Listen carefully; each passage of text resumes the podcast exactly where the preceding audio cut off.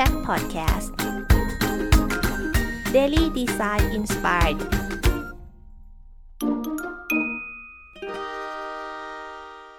สวัสดีครับยินดีต้อนรับสู่ฮิมชิดแชทพอดแคสต์อีกครั้งนะครับ คุณอยู่กับสกลที่แล้ววลันอยู่นะครับ วันนี้เราก็จะมารีวิวหนังสือนะครับ The Lazy Genius Way นะครับ ชีวิตไม่เห็นต้องยากนะครับ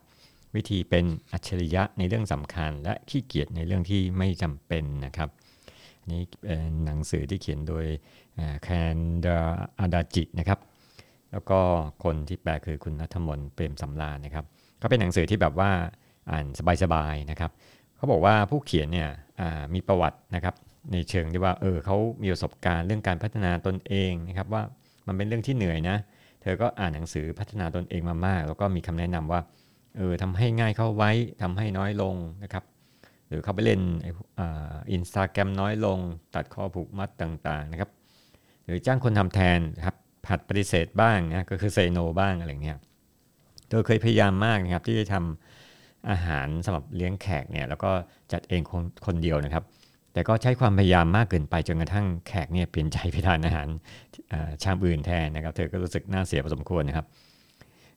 เพราะว่าเธอพยายามอย่างหนักนะเพื่อให้คนอื่นประทับใจ แล้วก็ซ่อนความอ่อนแอเอาไว้นะครับทำให้เธอเหนื่อย แล้วก็หยุดพยายามนะครับ เธอเลยคิดถึงหลักการอาชญะจอมขี้เกียจนะครับ ก็คือการเป็นอาชญะในเรื่องที่สำคัญนะครับ แล้วก็ขี้เกียจในสิ่งเรื่องที่แบบไม่สำคัญนะครับ มันก็จะมีหลักการอยู่หลายข้อเหมือนกันสิบกว่าข้อนะครับ หลักการข้อที่1นนะครับเขาบอกว่าการตัดสินใจครั้งเดียวให้จบนะครับ การตัดสินใจบางบางอย่างเนี่ยมันตายตัวนะคล้ายที่กับเหมือนกับสตีฟจ็อบเนี่ยทำก็คือเรื่องของเสื้อนะที่แบบว่าในตู้เสื้อผ้าเขาเนี่ยเขาจะมีเสื้อแบบเดียวนะครับ แล้วก็ทำให้ไม่เสียเวลามานั่งตัดสินใจบ่อยมากนะครับ ตรงนี้อาจจะประยุกต์ใช้กับการซื้อของขวัญสำหรับคนที่เรารักนะฮะหรือว่าวันเกิดวันเกิดก็ได้ หรือการตัดสินใจเลือกเสื้อผ้าในงานแต่งนะครับอาจจะมีอยู่แค่ 2 ชุดนะคือชุดหนึ่งหน้าร้อนอีกชุดหนึ่งหน้าหนาวนะครับ ถ้าตู้เสื้อผ้าเราเนี่ยมีแต่ของที่ไม่ควรค่าแก่การเลือกเนี่ยเขาบอกว่ามันก็จะแย่งพื้นที่เข้าของที่สำคัญนะครับ การตัดสินใจครั้งเดียวเนี่ย จะไม่ทำให้เครียดนะครับ บางคนเนี่ยอาจจะเสียเวลาในการตัดสินใจมากนะครับ อันนี้การตัดสินใจว่าจะกินอะไรครั้งเดียวจบเนี่ยเราอาจจะต้องมีนี่พูดถึงว่าเวลาจะซื้ออาหารมาทำอาหารที่บ้านกินนะฮะอาจจะต้องมีรายการวัตถุดิบนะครับ ซึ่งถ้าวัตถุดิบนั้นเนี่ยไม่มีเนี่ยก็จะข้ามสูตรอาหารนั้นไปเนี่ยเวลาคนมาบ้านเนี่ยเราก็สามารถที่จะทำอาหารแบบแบบเดิมๆได้แบบมาชิมอาหารบ้านเรานะครับ ให้เลือกสูตรอาหารที่ถูกปากนะ คนส่วนใหญ่หรือ เราอาจจะสร้างเขาเรียกว่าแม่พิมพ์อาหารนะครับยกอย่างเช่นวันจันทร์นะก็กินพาสต้าวันศุกร์กินพิซซ่าอะไรเงี้ยครับวันเสาร์ทานของที่เหลืออยู่นะครับ ตรงนี้เนี่ยก็จะสร้างระบบการวางแผนที่ง่าย แล้วก็นำไปวัดจริงได้นะครับ หรือการตัดสินใจแบบเรื่องของการทำความสะอาดนะเวลาแบบซื้อน้ำยาทำความสะอาดมาไม้ถูพื้นเนี่ยหรือผ้าไมโครไฟเบอร์นะครับ คือเขาบอกว่าถ้าเราซื้อมาแล้วเราต้องใช้มันนะ เพราะถ้าไม่ใช้เนี่ยมันก็จะเป็นของที่เกะกะนะครับ เหมือนซื้อของที่ทำให้บ้านดูสวยขึ้นนะสะอาดขึ้นนะแต่ว่ามันจะทำให้มันลกแทนเนี่ยเพราะเราจะต้องทำความสะอาด มันก็จะยากขึ้น เพราะว่าของมันมีเยอะขึ้นที่แบบตุ๊กตงก็ตาอะไรเงี้ยเราต้องมานั่งเช็ดปัดฝุ่นอะไรของเขาเนี่ยอีกเยอะนะครับ ก็เลยบอกว่าเออเราควรจะคิดก่อนที่จะซื้อเข้ามามาตกแต่งในบ้านเดี๋ยวเอ้ยมันดีไม่ดีนะครับหลักการที่ 2 คือ เริ่มจากเรื่องเล็กๆนะครับเวลาที่เราจัดเต็มเนี่ยเช่นพยายามจะเล่นโยคะให้ดีที่สุดเนี่ยเรามักจะพยายามมากจนอาจจะเฟลแล้วก็ยอมแพ้ในที่สุดนะครับ การทำเล็กๆเนี่ยเราอาจจะมองไม่เห็นนะฮะแต่ว่าเราสามารถที่จะวางใจในกระบวนการนะครับได้นะอันนี้คล้ายๆ กับหนังสือ Atomic Habit ที่ว่าทำแค่หนึ่งวันละหนึ่งเปอร์เซ็นต์นะครับถ้าคุณกดดันตัวเองมากเกินไปด้วยระบบใหญ่เนี่ยคุณก็จะใช้เวลากับการดูแลรักษาระบบนะครับ ถ้าเราอยากจะกินวิตามินทุกวันเราก็อาจจะแบบวางขวดวิตามินที่เคาน์เตอร์ทุกเช้านะครับ อยากเดินให้มากขึ้นเนี่ยก็เอารองเท้าเนี่ยไปวางไว้ข้างประตูอยู่หน้าบ้านนะครับ หลักการที่3นะครับคำถามวิเศษนะครับเราบอกว่าเป็นฟอร์แมตคำถามที่แปลงเรื่องยากให้ง่ายนะครับ เช่น ตอนนี้เนี่ยฉันทำอะไรได้บ้างนะครับเพื่อจุดๆนะครับง่ายขึ้นในตอนหลังนะครับ เช่น ในเรื่องของการซักผ้าเนี่ยเราจะถามเรื่องว่าเราอาจจะซื้อ นะครับตะกร้าซักผ้านะฮะกับผ้าหลาย ๆ ประเภท แล้วก็แยกผ้าได้ทันทีนะหรือการกลับบ้านหลังไปเที่ยวนะคุณอาจจะจัดระเบียบบ้านก่อนออกเดินทางนะคุณอาจจะจัดจัดบ้านให้เรียบร้อยนะครับแล้วเวลาขากลับเนี่ยจะได้สบายในการพักผ่อนนะหรือวางแผนเรื่องอาหารเย็นก็เช่นเดียวกันนะครับในตอนกลับบ้านนะครับ โดยเตรียมอาหารใส่ในช่องแช่แข็งนะบอกว่าเรื่องที่เราจำจะทำเนี่ยเป็นเรื่องที่แบบ บางทีก็บอกว่ามันเป็นชวนเครียดเหมือนกันนะคือจะต้องเตรียมนู่นเตรียมนี่นะครับแต่ถ้าเราจัดการไว้ล่วงหน้าเนี่ยมันก็จะดีนะครับหลักการนี้คล้ายกับการเตรียมของเนี่ยเพื่อเราจะเดินทางท่องเที่ยวนะครับ แต่ยังสามารถนำมาใช้กับพวกเรื่องของงาน หรือว่าชีวิตความเป็นอยู่ได้ด้วยนะครับ เช่นเราอยากจะทานกาแฟพรุ่งนี้เนี่ยเราอาจจะแบบบดกาแฟไว้ก่อนนะครับแล้วคืนนี้ก็เตรียมไว้เพราะว่าถ้าบดตอนเช้าเนี่ยมันอาจจะเสียเวลาเราทำให้รู้สึกว่ากังวลกวายเดี๋ยวจะต้องอขับ ฝ่าจราจรอะไรทั้งหลายนะครับ อันนี้เหมือนกับที่ที่บ้านผมว่าเวลาเขาแม่บ้านตื่นมาเขาไม่รู้จะทำอะไรก็เอาเอาเอาวัตถุดิบในตู้เย็นมาผัดรวมกันเนี่ยซึ่งบางทีบอกเอ๊ะมันมากบางกับมันก็เยอะเกินไปนะนะครับเพราะฉะนั้นถ้าเรามีเมนูคิดวางแผนก่อนนะครับ เราก็คิดว่าจะทำอะไรนะครับ มันก็จะง่ายนะครับ คิดไว้ตั้งแต่เมื่อคืนนะก่อนที่จะแบบจะเจอวุฒิลุงชัยวันหนึ่งนะครับ หลักการที่ 4 อยู่กับฤดูกาลนะครับ บางครั้งนี่เราอาจจะผิดหวังจากชีวิตนะ เช่นแบบกำลังรอหย่าร้าง หรือว่ากำลังรอคู่สมรสนะครับ สิ่งพวกนี้เนี่ยเหมือนฤดูกาลที่เข้ามาแล้วออกไปนะครับ เหมือนฤดูร้อนฤดูฝนฤดูหนาวนะครับ ดูพวกนี้เนี่ยสามารถที่จะสอนเราได้ด้วยนะนะครับ แล้วก็ถ้าเราอยู่กับฤดูกาลของตนเองเนี่ยมันก็จะเป็นอ่าเราก็พึงพอใจในจุดที่คุณยืนอยู่นะครับ หลักการที่ 5 สร้างกิจวัตรที่ใช่นะครับ การไม่มีกิจวัตรเนี่ยเหมือนกับการกระโดดล่มนะครับ ส่วนการมีกิจวัตรเหมือนกับการเล่นกระดานกระดานโต้คลื่นนะครับ การโดดล่มก็คือว่าค่อยเป็นค่อยไป ส่วนการเต้าขึ้นเนี่ยอาจจะมีลูกเล็กลูกใหญ่เราอาจจะล้มลงได้ครับ แต่เราสามารถที่จะทำซ้ำอ่าเพราะว่ามันอาจจะไม่ใช่ปลายทางนะเวลาเล่นกระดานโตัวคืนมันก็ไป แล้วก็ฝึกใหม่ล้มใหม่ก็ฝึกใหม่นะครับ วิธีการสร้างกิจวัตรคือว่า 1. เริ่มด้วยเรื่องเล็กๆนะครับที่คุณทำได้นะเช่นเรียนโต้ขึ้นก็อาจจะเรียน โตขึ้นบนบกก่อนบนสนามหญ้าก่อนนะครับสองทำให้ก้าวแรกของคุณมั่นมั่นคงนะครับอะไรคือสิ่งที่คุณทำได้ แล้วก็ทำแบบนั้นนะจะทำให้อย่างอื่นง่ายหรือไม่จำเป็นอีกต่อไปนะครับ เช่นเราจะทำอาจจะแบบเปิดเพลงหรือทานกาแฟร้อนก่อนนะครับ อันนี้ก็จะแบบจะทำให้แบบเราเออเหมือนกับว่าสมมติว่าถ้าผมอยากจะอ่านหนังสืออะบางคนอาจจะแบบหรือจะทำงานก็ตามเปิดเพลงที่บอกที่เราชอบแบบ เพื่อให้เป็นสตาร์เตอร์นะครับ 3. จดจำว่าคุณกำลังมุ่งหน้าไปที่ไหนนะครับ ประเด็นของกิจวัตรเนี่ยไม่จำเป็นต้องเหมือนกันทุกวันนะครับ ให้ถามตัวเองว่าวันนี้คือวันนี้อะไรคือสิ่งที่สำคัญที่สุดนะครับดนดนตรีที่เปิดช่วงแบบเบนซอมหรือดมความเห็นเนี่ยไม่จำเป็นจะต้องเหมือนกันด้วยนะครับ หรือหนังสือบทความส่วนใหญ่เนี่ยมักให้เราเริ่มต้นกิจวัตรด้วยการออกกำลังกายนะแต่ผู้เขียนบอกว่า แบบว่าเออแบบบอกว่าจะต้องออกมาถึงตื่นมาออกกำลังกายทุกเช้าแต่ว่าผู้เขียนบอกว่าแต่ละคนเนี่ยจะมีไม้เด็ดในการเริ่มกิจกรรมกิจวัตรเนี่ยไม่เหมือนกันนะครับอย่าไปสนใจสิ่งที่คนอื่นว่าดีนะครับมันอาจจะไม่ดีเหมือนกันหมดกับทุกคนนะครับ ให้จำเสมอว่าตัวกิจวัตรเนี่ยไม่ใช่สิ่งสำคัญเป็นเพียงทางยกระดับที่ช่วยเติมนะครับ เติมให้คุณเนี่ยพร้อมสำหรับสิ่งที่จะต้องทำนะครับ แล้วก็ให้เริ่มด้วยสิ่งที่สำคัญที่สุดเสมอนะครับ หลักการที่ 6กฎของบ้านนะครับอันนี้อันนี้น่าสนใจฮะโดยปกติเนี่ยกฎต่างๆเนี่ยใช้ในการป้องกันนะแต่ผู้เขียนเชื่อว่าควรไว้ในการเชื่อมหากันนะครับ เราต้องหาโดมิโนตัวแรกเนี่ยที่ป้องกันไม่ให้ล้มนะฮะโดยการจุดที่คุณรู้สึกโกรธนะเช่นเขาบอกว่าเคาน์เตอร์ครัวเนี่ยไม่ใช่ที่เก็บของนะครับ หรืออย่าซื้อเสื้อผ้าที่คนอื่นบอกว่าฉันควรซื้อนะครับบางทีมันอาจจะแบบ อาจจะไม่ได้เหมาะกับเรานะครับ กดห้ามเล่นมือถือบนโต๊ะอาหารนะครับกฎพวกนี้แบบว่า คือคือเราตั้งกฎเนี่ยเพื่อก่อนที่มันจะเกิดความวุ่นวายเกิดขึ้นนะครับ หรือทำความสะอาดของเก่าก่อนจะเริ่มทำลกใหม่นะครับ เช่นแบบว่าเราทำงานแล้วก็แบบลื้อของมาทำของนู่นทำนี่เต็มขยะเต็มเนี่ยเพราะฉะนั้นเนี่ยเราก็เก็บกวาดซะนะครับ แล้วก็ไม่งั้นเนี่ยเราไม่เก็บกวาดแล้วก็ทำอันใหม่มามันก็ยิ่งลกเข้าไปเสริมนะครับ กุญแจเนี่ยต้องอยู่ในตะกร้าเท่านั้นนะครับ อันนี้ก็แบบอย่างเช่นอันนี้ดีฮะอย่างเช่นกุญแจรถอะไรเงี้ยหรืออะไรกุญแจอะไรก็จัดรวมกันเลยนะครับอันหนังสือเล่มใหม่ภายใน 24 ชั่วโมงนะฮะหลังจากเล่มก่อนเนี่ยก่อนหน้าจบนะครับอันนี้ก็ฝึกทำให้เราแบบว่าเออแบบต่อเนื่องนะไม่ใช่อ่านเล่มนี้จบแล้วเสร็จแล้วเราก็ไม่ได้อ่านเราทิ้งเวลาไว้นะครับถ้าบอกว่าไม่มีกฎไหนที่เหมาะกับทุกบ้านนะครับให้เลือกสิ่งที่ดีที่สุดสำหรับคุณนะครับ เป้าหมายเนี่ยมันก็บอกว่าไม่ใช่การควบคุมนะแต่เป็นจิตใจที่ดีขึ้นนะครับ หลักการที่7นะครับเก็บทุกอย่างไว้ในที่ของมันเนี่ยอันนี้ผมผมก็มีปัญหาเหมือนกันเพราะเวลาซื้อของที่เราสะสมมามันก็เยอะมากนะยกอย่างเช่นตัวกล้องถ่ายรูปหรือว่าหนังสือเนี่ยก็แล้วก็สะสมมาเรื่อยๆนะครับผู้เขียนแนะนำว่าเราจะมีของสะสมที่สำคัญน้อยอที่น้อยกว่าหนังสือนะเช่นที่บ้านผมเนี่ยก็จะมีรูปปั้นเทวดาในตู้โชว์เนี่ยเราก็เอกสารที่อยู่ในตู้ตู้ที่เก็บหนังสือเนี่ยก็มากไปเนี่ยเพราะฉะนั้นเนี่ย เขาบอกว่าคนเราอาจจะไม่จำเป็นต้องทำแบบมินิมอลลิซึมก็ได้นะคือแบบว่าโยนทิ้งให้หมดเนี่ยหรือบริจาคอะไรเงี้ยแต่คุณต้องการสร้างนิสัยเก็บของที่ดีต่างหากนะครับ ให้เน้นนิสัยการเก็บเล็กๆน้อยๆที่ทำได้ในแต่ละวันนะครับ นิสัยการเก็บของที่1เนี่ยวางทุกอย่างไว้ในที่ของมันนะทันทีที่ทำได้นะครับเขาบอกว่าของมันคล้ายๆกับแม่เหล็กมันสามารถมามาดูดกันได้นะครับเมื่อมีการเอาออกมาใช้เนี่ยมันก็จะกองรวมกันนะพยายามวางทุกอย่างใน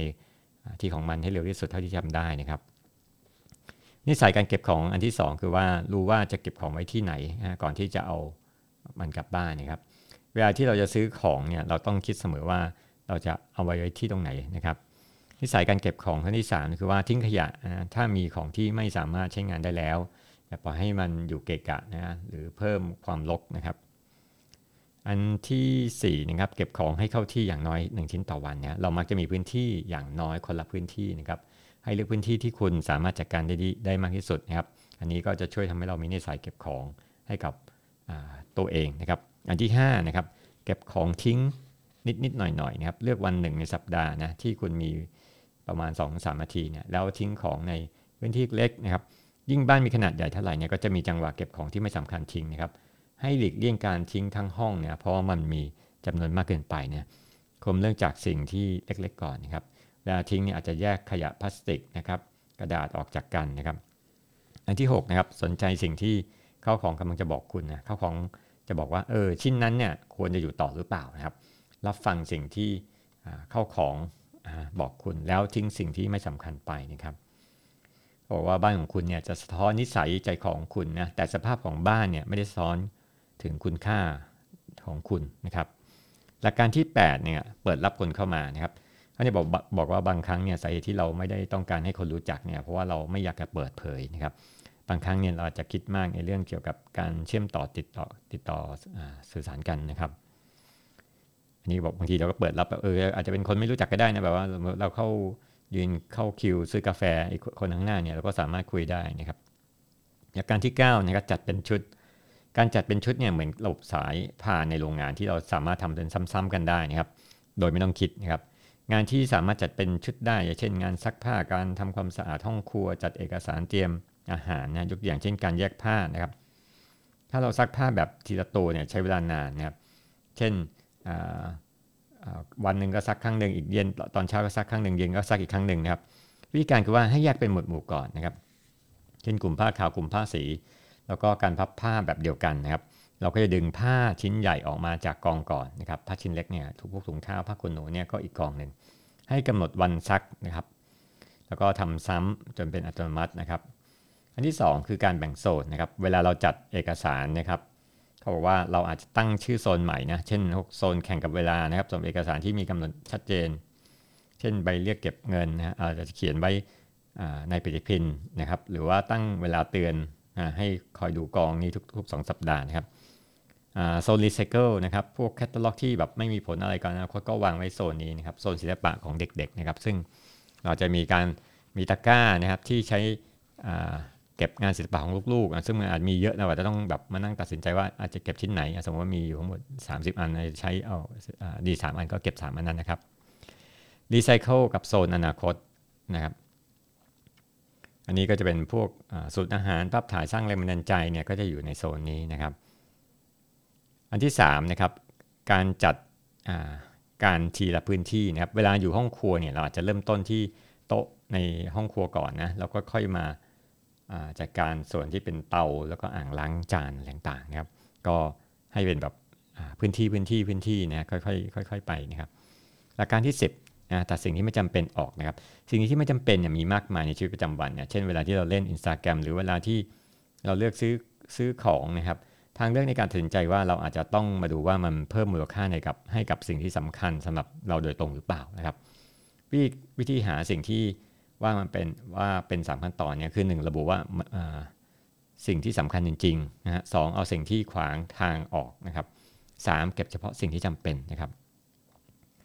ระบุสิ่งสำคัญได้แก่อะไรบ้างเนี่ยตัวอย่างเช่นแบบห้องน้ำรับแขกสำหรับแขกเนี่ยก็คือห้องน้ำสำหรับที่แบบที่มันสะอาดใช้งานได้ดีนะครับนี่คือสิ่งที่สำคัญ 2 เอาสิ่งที่มาขวางออกเนี่ยเช่นผ้าเช็ดมือที่เปิดยาสีฟันเนี่ยแขกอาจจะไม่แบบว่าอยากจะใช้นะครับกล่องหนังสือนะครับผงซักฟอกอะไรต่างๆนะครับอันที่ 3 เก็บเฉพาะสิ่งที่จำเป็นเนี่ยสบู่ที่มีกลิ่นหอมกระดาษชำระที่พอเพียงนะครับอีกเรื่องหนึ่งคือเรื่องของการใช้จ่ายเงินนะเขาบอกว่าข้อหนึ่งระบุสิ่งที่สำคัญ ต่อเงินนะครับเช่นถ้าเรารายได้น้อยเนี่ยเราก็ต้องรับผิดชอบว่าเราจะใช้จ่ายกับสิ่งสำคัญเท่านั้นนะครับ ข้อที่ 2 ระบุสิ่งที่มาขวางเรานะเช่นซื้อของแบบหุนหันพันแล่นนะครับเออแบบบังเอิญมากเลยอยากอยู่ดีก็อยากได้ของนั้นขึ้นมานะข้อ 3 เก็บเฉพาะสิ่งที่จำเป็นครับให้ติดตามสิ่งที่จำเป็นนะครับ เช่น ค่าใช้จ่ายของเราเนี่ยเราอาจจะต้องแบบกรอกลงบนแอปหรือเปล่านะครับแทนที่จะมีค่าใช้จ่าย แบบว่าเต็มท่วมกระเป๋านะครับ สิ่งที่จำเป็นเนี่ยไม่ได้หมายถึงสิ่งที่น้อยที่สุดนะครับ แต่หมายถึงการขจัดสิ่งที่แย่งสมาธิไปจากสิ่งที่สำคัญนะครับ ให้ระบุสิ่งที่สำคัญนะเอาสิ่งที่กีดขวางออกนะเก็บเฉพาะสิ่งที่จำเป็นครับ ย้ายคนอื่นเลือกอสิ่งที่สำคัญแทนคุณครับ คุณสามารถทำให้ทุกอย่างเนี่ยมีแต่สิ่งที่จำเป็นได้ด้วยนะครับ อันนี้มาหลักการที่ 11นะครับทำในลำดับที่ถูกต้องนะเขาบอกว่ามี 3ลำดับที่สามารถประยุกต์ให้เข้ากับทุกอย่างครับ อันที่ 1 อย่าลืมว่าอะไรคือสิ่งที่สำคัญนะครับ เช่นการทำสะอาดบ้านเพื่อทำให้มีพื้นที่สำหรับทำสิ่งที่สำคัญ ถ้าเราเริ่มจากสิ่งอื่นเนี่ยแสดงว่าคุณอาจจะเริ่มผิดนะต้องหาให้ได้ว่าอะไรคือสิ่งที่สำคัญนะครับ ตอนนี้นะครับเพื่อทำให้สิ่งต่างๆเนี่ยง่ายขึ้นในตอนหลังนะครับ อันที่ 2 สยบความโกลาหลนะครับถามตัวเองว่าสิ่งเดียวที่ช่วยสยบความโกลาหลเนี่ยคืออะไรนะครับ เช่น ห้องอะไรที่ทำให้รู้สึกโกลาหลน้อยลงนะครับสำหรับผู้เขียนก็คือห้องนั่งเล่นนะเพราะว่าจะมีหนังสือสิ่งที่เด็กเล่นของเล่นต่างๆถุงเท้าจะกระจัดกระจายตามพื้นที่นะครับ แล้วอันที่ 3 คือเชื่อมั่นในตนเองนะครับบางครั้งเนี่ยเราไม่ได้รับความเชื่อมั่นจากคนอื่นเนี่ยเวลาทำสะอาดบ้านเสร็จเนี่ยเราก็ไม่จำเป็นต้องขออนุญาตคนอื่นนะครับ การกระทำอะไรก็ก็เราก็ทำได้นะครับไม่ใช่ว่าแล้วก็ ทำอะไรที่เป็นการก้าวต่อไปในในสิ่งที่ดีนะครับ หลักการที่ 12แล้วครับกำหนดเวลาพักนะร่างกายของคนเราเนี่ยก็จะมี